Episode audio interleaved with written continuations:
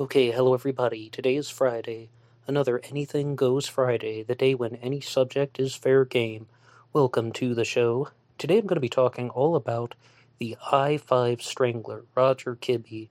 But before we begin, I would like to remind you guys that you can download the audio of this program as a pure podcast using Launchpad 1. There's a link to that in the description box. If you would like to download the video version of the show, you can use YouTube Premium, but that you have to pay for. Launchpad 1 is free. You can download the audio, take it on the go, anywhere and anyhow. Link is in the description box. And I am also the host of Astro Psych 400. I did a 12 part video series on astrology, one for each zodiac sign, and that's just it. Talking about the zodiac killer every Monday got me curious about astrology and star signs, so I did a video series on that on YouTube under the channel name Astro Psych 400. And another great way to support the show, in addition to just listening, is to visit the Amazon page that is in the description box. Look at a copy of the book Killer on a White Horse by me, Ned DeHaan. It's a murder mystery, novel, fiction, but feel free to have a look. You can even get one of those free sample things from Amazon.com. The link to that is, of course, in the description box. A lot of good things in the description box, including the Teespring page. There's some other merchandise there. And remember, being weird is not a crime. Today I wanted to, to talk about the I 5 Strangler because I learned about this set of murders in somewhat of a roundabout way Several months ago, I did an episode on the Sacramento freeway murders which occurred in 1986. It was a double murder that could possibly be connected to the Zodiac Killer, and as I was going through the sources for that one, I found that numerous, numerous places were just popping up all of these results about the I 5 Strangler, Roger Kibbe, and I knew that I had to learn more at some point, and I finally just sat down and decided to take in as much of the info as I could. So, as we'll see very early on, Roger Kibbe, the I 5 Strangler, is going to have some very, very regular serial killer hallmarks, like some very typical and expected behavior of a serial killer, and there's going to be a lot of info in this story that is challenging, that is different, that makes me very suspicious. It's abnormal behavior for a serial killer. I would like to point out something though. If you go over to his page on Murderpedia, he's referred to as the I 5 killer, and there are at least two other people that are referred to as the I 5 killer in the true crime world. I mean, the first one that comes to mind is Randall Woodfield, but I think that he's definitely more well known as the I 5 strangler. And Roger Kibbe was born in 1941. He had a childhood that was somewhat alienated. Almost all the sources that talk about his upbringing say one very important thing he had an abusive and domineering mother who would beat him. Roger Kibbe was also someone who was alienated from the other kids growing up. They would make fun of him because he had a stutter. And instantly I'm reminded of the serial killer Robert Christian Hansen, the butcher baker who operated in Anchorage, Alaska. Very similar story. This feeling of alienation and hopelessness is something that really drives a lot of people to hide their devious tendencies and their destructive behavior because they resent, well, the makings of society. It's like that old proverb the child who is not loved by the village will burn it down to feel its warmth. And you can see that with serial killers. They actually try to put that into motion. It, they create this mindset of, okay, well, society was bad to me, so I'm going to be even worse to the other people in society. But I need to do it in a way in which I won't get caught, because then they will stop my destructive tendencies and they will stop me from expressing myself in destructive ways. That becomes a foundation of serial killer behavior. But here is something about Roger Kibbe that is quite different than a lot of other serial killers. He had an abusive mother that beat him severely growing up. He married a woman named Harriet and she turned out to be a domineering and controlling and verbally abusive woman.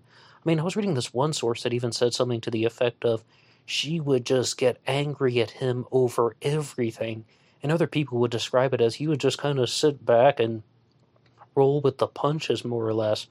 On the surface, he would appear that way, but in all reality, he was a serial killer.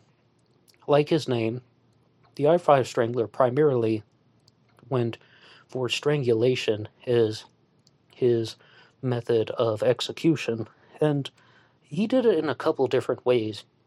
In at least one case, he used the victim's own sweater to strangle her, but also he uh, would use something that I'll just call it paracord, a type of nylon cord that is used in parachutes because Roger Kibbe had the hobby of skydiving. He was actually a passionate skydiver. And there's something else that you don't hear too frequently about that serial killers just have a, a very passionate um, interest in a recreational hobby. Maybe, maybe in certain cases, you know, the Golden State Killer was very passionate about motor- motorcycles. Now, as we go through this, I would like to cite some sources that I thought were very valuable to this discussion. There's an article on Oxygen.com by Benjamin H. Smith, and then there's a website that I had never heard of before called RobertKellerAuthor.com. It has a very extensive piece on Roger Kibbe, the I 5 Strangler, and he even advertises giving away true crime books for free. One more time, RobertKellerAuthor.com. And there is an episode of The Murder Squad hosted by Paul Jensen Billy Holes. Did I really say that? Billy Holes Paul Jensen. Paul Holes and Billy Jensen. Jensen and Holes, yes, yes. Okay. Now the little bit of a crossed wire in the brain.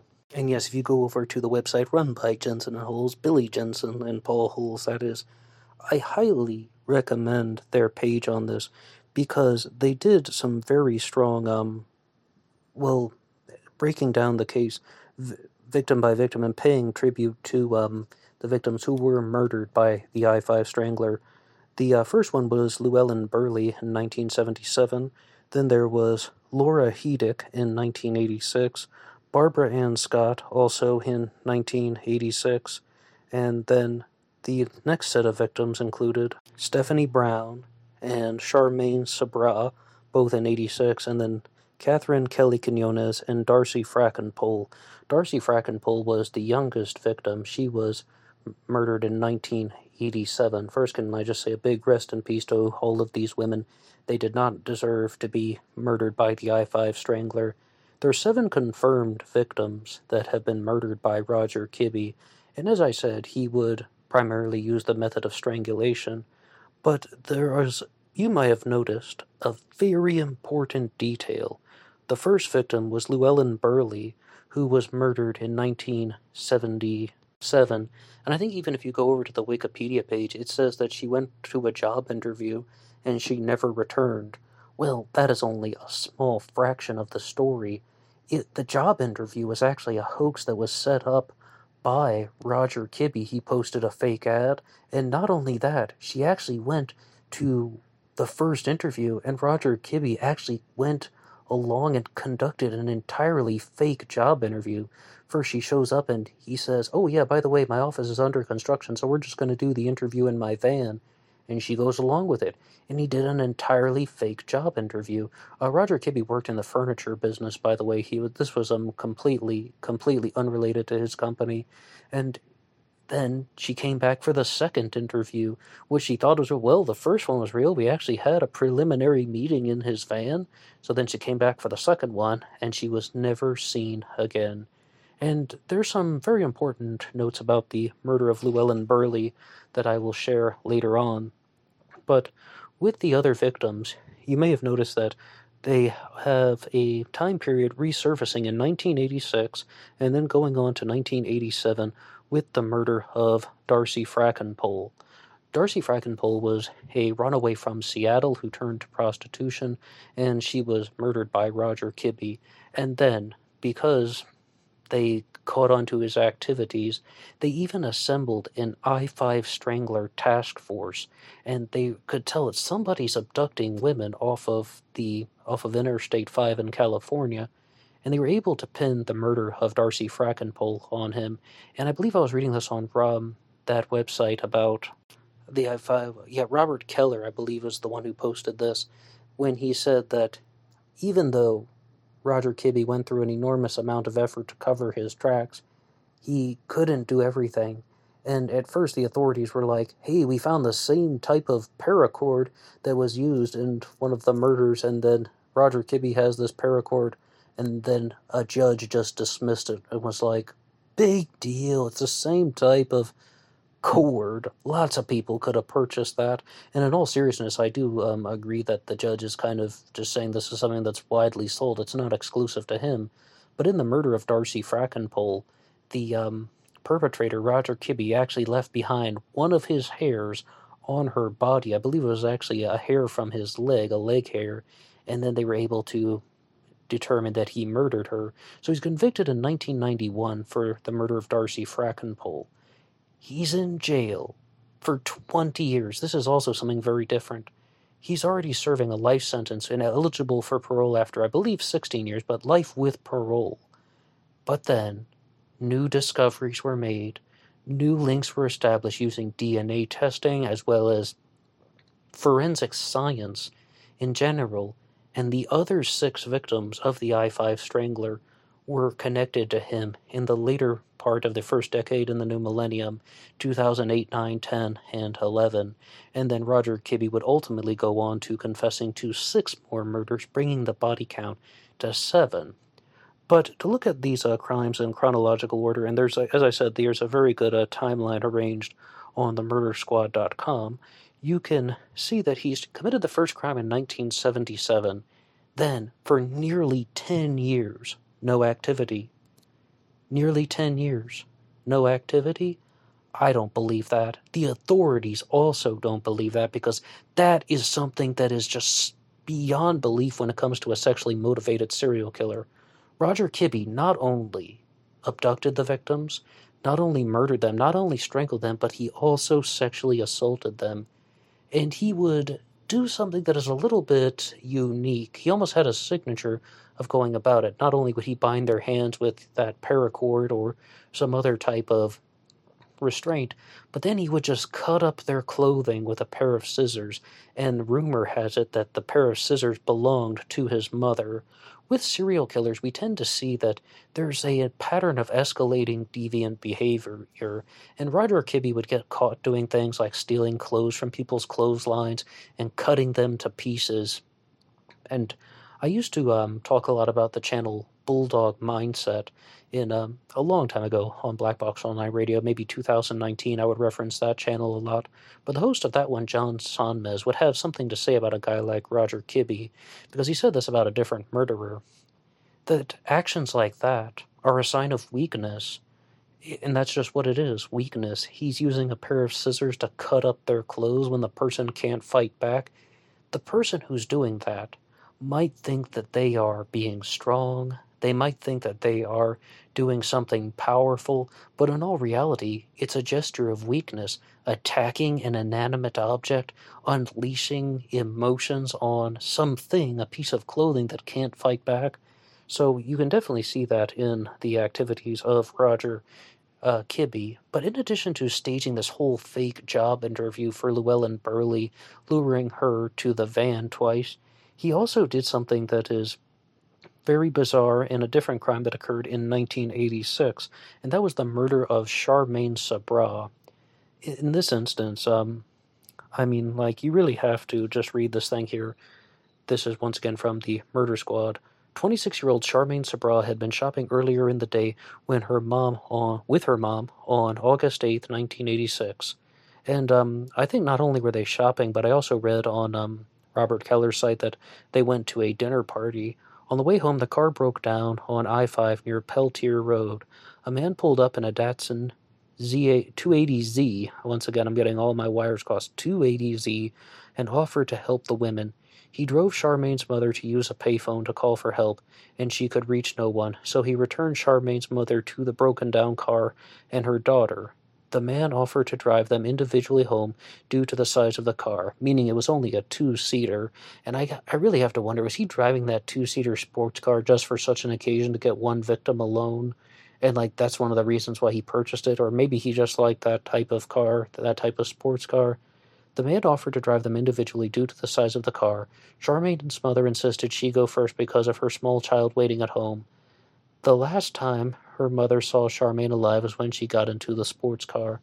I read in another source that um, it was actually Charmaine who was driven to the payphone first. But no matter what, no matter what, he sees this broken down car on the side of the road.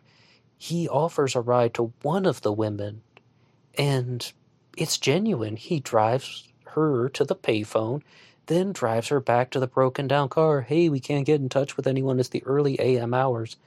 Like he's presenting himself as a good Samaritan, and he's actually going through with it much longer than other people do. Like a lot of people get into somebody's car and then they abduct them and then they just murder them at a date later on, as disgusting and horrific as that sounds. But he's just putting them more and more into a comfort zone. And here's another classic hallmark of serial killers they often put people in such a state of comfort. They think this person is so harmless that they won't try anything at all. They do not give off these type of types of creepy vibes, and I think it's just that it, it stems from it stems from growing up with abusive parents who would do bad things to the children if they would express themselves in any way, so they learn to conceal their feelings, partnered with being alienated from their peers for whatever reason. They once again harbor lots of destructive tendencies, and then they just have to sit there and they have to hide them because if they release their destructive feelings and they unleash these destructive behaviors into the social group, then there'll be drastic consequences. So, by holding back all of these impulses and all of these animosities for opportune moments, well, that's the making of a serial killer. But most people don't go along with it that much. Like I was just talking about the serial killer John Arthur Ackroyd in a recent episode. He's the subject of the documentary Ghosts of Highway 20. And even though he was a very intimidating figure when you look at him in photos, I mean, people said that about him as well. Like when he was he abducted a woman, she's like, he didn't give off a single bad vibe. Serial killers learned how to do this. They put people in this false sense of security. But yes, Charmaine Sabra was abducted, and then she was murdered as well. Roger Kibbe um, had an age range of 17 to 26, like late teens to mid 20s for his victims. And I believe that he is uh, someone who um, is rather consistent with that. And a lot of people were talking about this, like online. They're saying, why didn't this serial killer mystery become more famous? In the 1980s, it definitely was a big deal. They even assembled an I 5 Strangler task force because they noticed the concentration of activity in 1986 that these women are being abducted and it seems to be centered around Interstate 5. And not only would um, Kibbe abduct the women, sexually assault them, strangle them, he would then dis- dispose of their bodies in various places. That's also very normal for serial killers to uh, perform and trying to hide their bodies. And I said I would go back to something about the murder of Llewellyn Burleigh, which occurred in 1977. Her body was hidden near Lake Berryessa in California, nonetheless. But after all those years, Kibbe was um, unable to locate it once the authorities had pinned the murder on him. And I believe they first attributed the murder of Llewellyn Burleigh to him. I, I want to say 2003. That's the date that stands out in my memory, but please don't quote me on that. But I can tell you, twice they tried to locate Llewellyn Burleigh with with the assistance of Roger Kibbe, and he simply couldn't remember where he had discarded her remains. And a detective who was investigating the case uh, just took it upon himself to try and find her. Like he turned Llewellyn Burleigh's disappearance into a passion project, and he found one bone from her in Napa County. And it turned out through DNA testing that the it was a human bone that did indeed belong to Llewellyn Burleigh, but I think it was a leg bone but that's all they were able to recover from her. But yes, indeed, Roger Kibbe was attributed to her murder. I mean, twice he tried to locate her body, even using um, like a helicopter, doing an aerial um, surveillance of the land, but that was unsuccessful. And I would just like to go over to Robert Keller's website one more time, robertkellerauthor.com, and he says he's giving away free true crime books. I'll share that once again because he provides somewhat of a different account about the murder of Charmaine Sabra from 1986. A month after the murder of Stephanie Brown, 26 year old Charmaine Sabra and her mother, Carmen, were driving home from a family dinner when their Pontiac Grand Prix quit on them, and they could not have chosen a worse place to break down. The junction of Peltier Road and I 5 is desolate, and it is a stretch of highway that no one wants to be at on the best of times, especially not at 3:30 in the morning. It was deserted. All Charmaine could do was turn on her hazard lights and hope that some passing Samaritan would stop and offer assistance. And you have to think that if cell phones had existed at the time, or at least if people other than Zach Morris had cell phones, then they would have been able to just call someone so much more easily. As it turned out, luck appeared to be with them. After just a few minutes, a man stopped behind them in a white sports car. He seemed friendly enough, so when he offered to drive them to the nearest gas station and call a friend, they accepted. His car, ever, his car, however, was only a two-seater, and he said he could only take one of them. And Carmen agreed to accompany him, leaving her daughter behind at the disabled vehicle. And that's when he drove one of them to the payphone. They attempted to call someone, unsuccessful, so then he drove back and then he ended up taking Charmaine Sabra to a different location where she was murdered. Now, there is another element to the story about how Roger Kibbe was getting away with this, and I think that it's somewhat it's somewhat different compared to many other serial killers, and that is that Roger Kibbe's brother was a homicide detective, and very famously with the Golden State Killer case, Joseph DeAngelo. He was part of an anti burglary task force and he became the Visalia ransacker. He became the East Area rapist.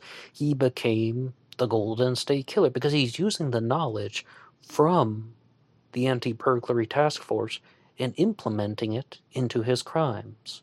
With Roger Kibbe, it was quite different. He would just ask his brother very awkward questions about his job, and I say awkward only in retrospect. His brother completely did not suspect that he was a serial killer, and because his brother's just answering the questions honestly, and then Roger Kibbe is using this knowledge to commit these crimes. I, I mean, I'll, I'll just get to one point.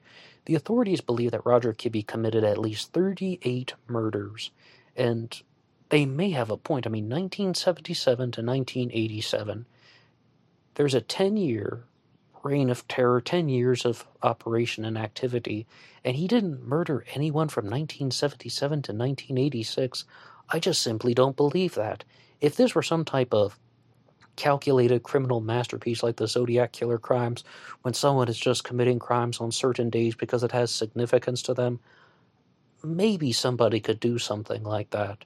But these are sexually motivated crimes. Not only is he abducting people, he is sexually assaulting them.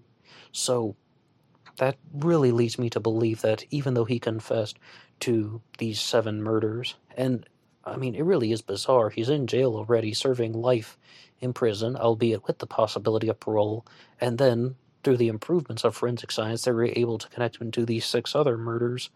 Um, I think you can.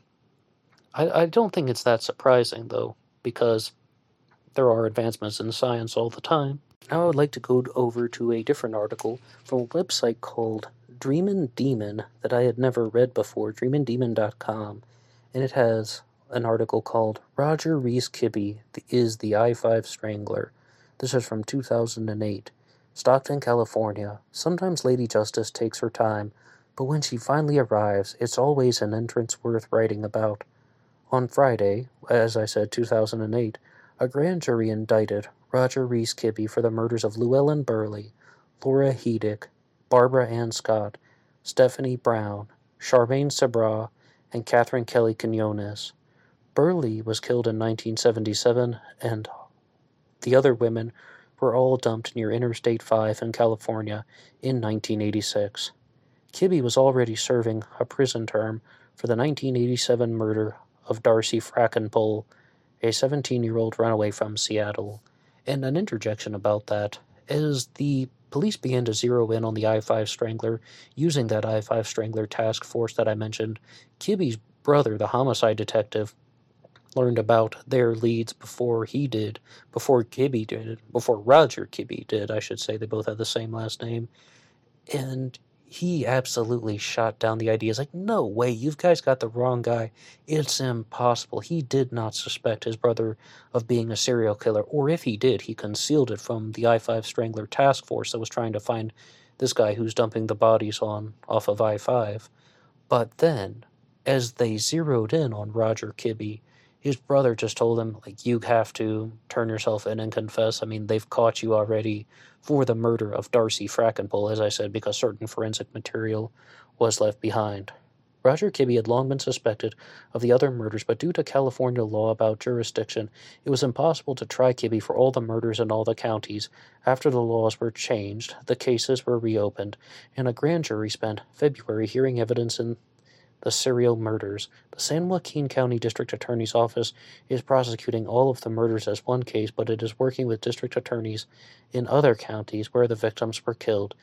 Kibbe liked to abduct girls and young women, rape them and assault them, and do bad things to them. Then he would strangle them with their own clothes. And also, um, as I said, sometimes he would use the uh, paracord, like the uh, parachute nylon cord. He'd leave most of the bodies thrown out like the trash along I 5, hence the catchy nickname. His victims are named in the indictment. Llewellyn Burleigh was killed around September 15th of 1977. Laura Headick was killed on or around April 21st of 1986. There it is again, that enormous time gap. It never it never will sit right with me. I mean, it really seems like he was operating during that 10-year span and just they could not uh, connect him to it. Next murdered was Barbara Ann Scott on July 3rd of 1986. Stephanie Brown was murdered on or about July 15th of 1986. Charmaine Sabra died at Kibbe's hands around August 17th of 86, and Catherine Kelly Quinones was killed around November 5th of 86. And as I said, of course, Darcy Frackenpohl was killed in 1987. The murder that got Kibbe put away was the murder of Darcy Frackenpohl, he was convicted in March of 1991. Thing is, it was well known that Kibbe was probably the guy behind these murders. He didn't keep his mouth shut very well, and there were books written in the 1990s naming him as the prime suspect, but the law can be a complacent thing and have a short memory. With Kibbe behind bars for Darcy Frackenpohl's murder, nobody outside the victims' families were too worried about him until they realized that Kibbe could very soon be up for parole. As I said, that uh, 16 year um, sentence, I believe it was 16 years after serving 16 years, and he was eligible for parole. And um, the long story short about the life of Roger Kibbe is that he was convicted, and even on Murderpedia, they'll just lay it out like this. The so called I 5 Strangler was sentenced to six consecutive life sentences after pleading guilty to six Northern California killings in an effort to avoid the death penalty. So he did go on confessing to these crimes. However, he did not confess to any of the, I guess you would call unconfirmed crimes of the I 5 Strangler. And this story took an even, well, I mean, just a di- different turn in a different way. Roger Kibbe was murdered in prison by his own cellmate on February 28th of 2021, Jason Budrow ended Roger Kibbe's life by strangling him nonetheless. Manual strangulation. And yes, Jason Budrow knew exactly who he was. To talk about this, I'll go over to an article from the Associated Press.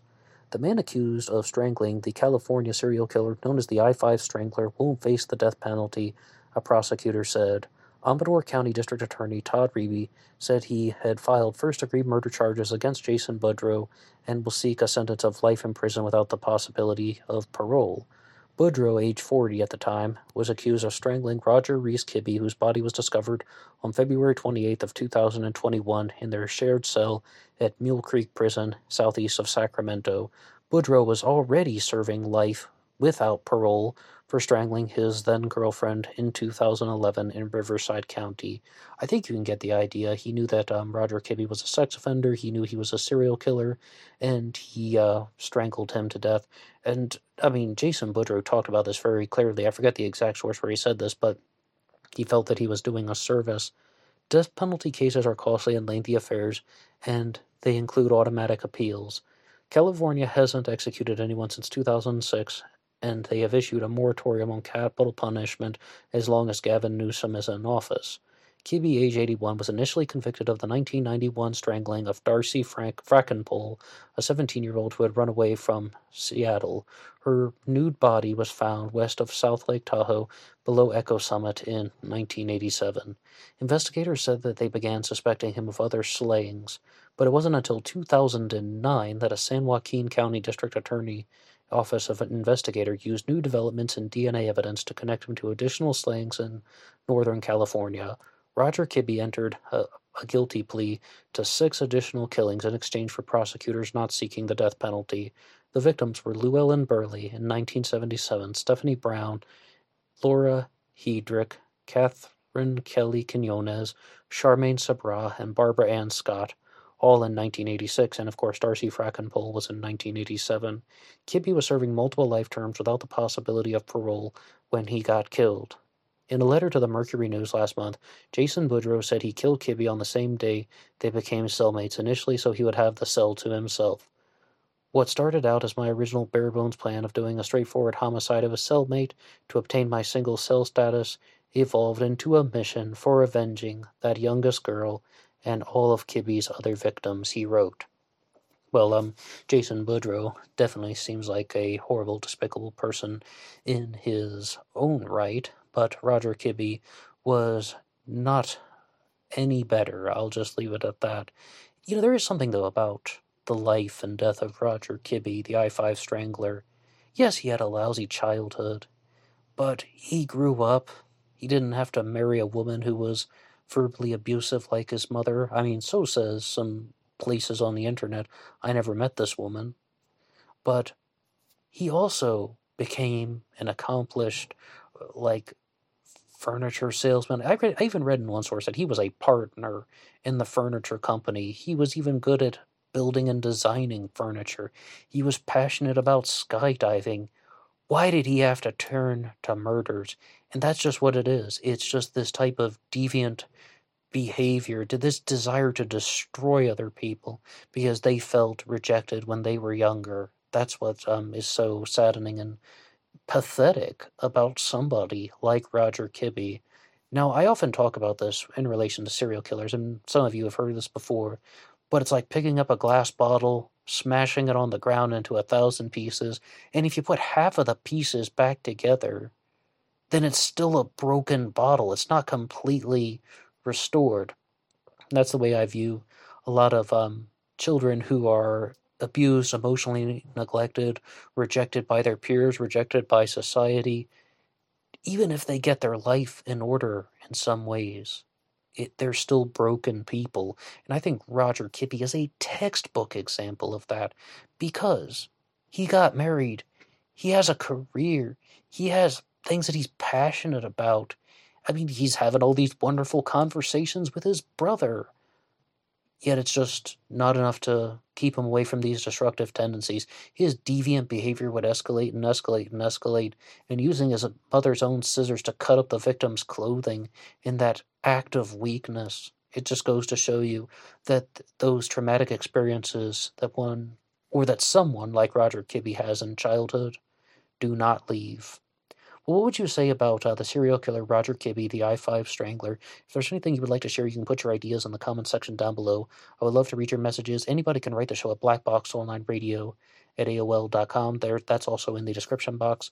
But most importantly, I would just like to know what do you think about this story? Do you think that Roger Kibbe is a typical serial killer, an abductor, sexually assaulting the victims? That he is just someone who is a deviant, someone who was rejected from society and then tried to destroy what he could not have belonging to other people. So he was just so far gone that he couldn't be saved? Or do you believe that Roger Kibbe is somewhat different than other serial killers? What do you have to say? I would love to read your messages in the comments section down below. You can write me at blackboxonlineradio at AOL.com. My personal Facebook is also in the description box. There's also a Facebook page, Black Box Online Radio or of course, BlackBoxNed88 on Instagram, and I'll see you over there for the bonus podcast. Until next time.